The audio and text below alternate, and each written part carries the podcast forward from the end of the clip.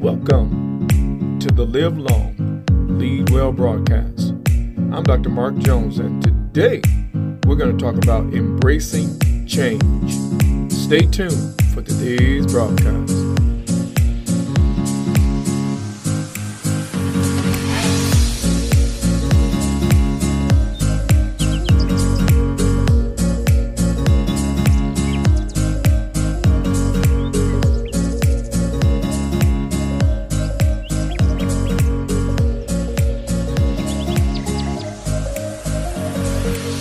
Job chapter 14, verse 14. If a man die, shall he live again? All the days of my appointed time will I wait till my change comes. Embracing change. So many of us in life desire change. We desire that our lives will continue to progress. We desire that we would live productive lives. There are many of us that are not very happy with our present realities as we are experiencing them. It seems as if some of us are experiencing persistent cycles that will not end or are enduring patterns that will not cease. But I want you to make note of this change does not happen just because you desire it to.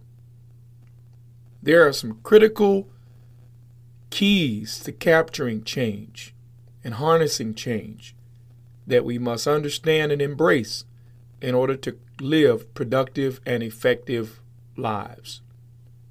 Now, one of the first things I want you to take note of is that change will never be sought within a comfort zone. By very definition, a comfort zone is designed to keep you from change, especially change that will benefit your well being. So, change will not be sought within a comfort zone. You know, most of us are not able to recognize comfort zones. It typically takes the eye of another to be able to spot it and reveal it to the one that is within it. Next, change will not be sought as long as excuses are being made for what needs to change. You got to ask yourself Am I making excuses instead of making constructive efforts towards bringing into my life the realities that I really desire to see and to experience. Next, change will not become a reality until the cost of having a new reality has been embraced. I'm going to repeat that. Change will not become a reality until the cost, change comes at a cost and, and unless we embrace the cost of that new reality, we will not experience change. Change will not be manifest until you rebel against your present reality. In other words, I'm not supposed to be here. I'm not supposed to be in this broken state. I'm not supposed to be in this dilapidated state. I'm not supposed to be in this cycle. You know, sort of like the prodigal son who realized that where I am is not where I'm supposed to be. And it was then and only then that he sought to recover himself from the devices of the world and from his own errant behavior. Now, I'm going to give you some hindrances to embracing change. First of all, there are people in your life who benefit greatly from you never changing. Please identify them and do your due diligence to change the context of that relationship. Next, most people don't understand that change has a new set of priorities. You know, you'll really find out who's for you and who's against you when you have the courage to set new priorities. Most people won't fire those who hinder them from changing. I'm going to say that again. Most people won't fire those who hinder them from changing.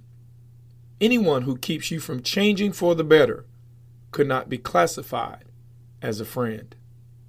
Many of us are too lazy to change because change is work. And in order to embrace change and benefit from change, we have to do the work in order to experience change. Now, emotionalism is the soul's attempt to hinder your spirit from receiving the revelations that you need to make change. Remember this when it comes to doing what's necessary to curate a new reality, you really don't need to feel anything. It's more about what do I need to do than it is what do I need to feel. Now, you've got to focus on effectuating change. You know, there's some of us that are really good at discerning what needs to change in our lives, but not deciding that we must change. So we've got to effectuate change by solid decision making. Now, I want you to take these last keys down. Change is never embraced until it is conceived. Are you pregnant with change? Do you feel possibility swelling on the inside of you? Are you willing to do the work necessary to birth a new reality in your life? It must be conceived. Now, there are some twins involved with change that I want you to take note of. The first twin is verbalization. You have got to say it. The second is visualization. You have got to see it. You've got to say it. You've got to see it. See, you've got to speak those things that are not as though they were and wait for the manifestation of them. Verbalization and visualization are the twins of change.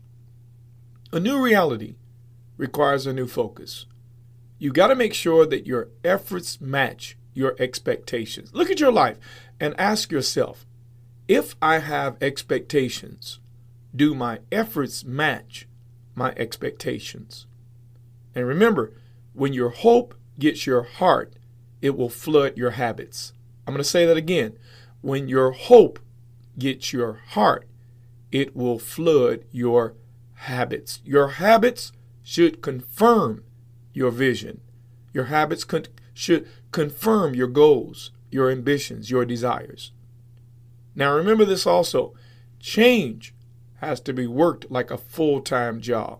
There has to be diligence, there has to be devotion. There has to be discipline. You've got to work change like a full time job. And I want you to take note of this last key change is not change until something has changed. I'm going to say that again. Change is not change until something has changed. You know, there are so many of us that desire to live more fulfilling lives. We want to live lives of purpose. We want to live lives of prosperity. We want to live constantly involving, evolving, and progressive lives. But in order to do so, we have to become, we must become people who enjoy the prospects of change. We've got to learn to embrace change. Don't resist it, embrace it. And ask yourself now that things are changing, how do I need to change in order to embrace things as they are becoming what is forming this new reality in my life? Listen, I know this has been a lot of information in a very short time, but I want to remind you that you can always give us a call at 813-241-6919, extension 15 if you want Dr. Mark Jones to be a part of your next event.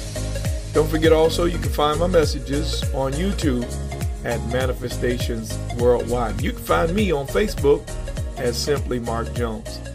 Until we get together next time for another inspiring message, may you live long and lead well.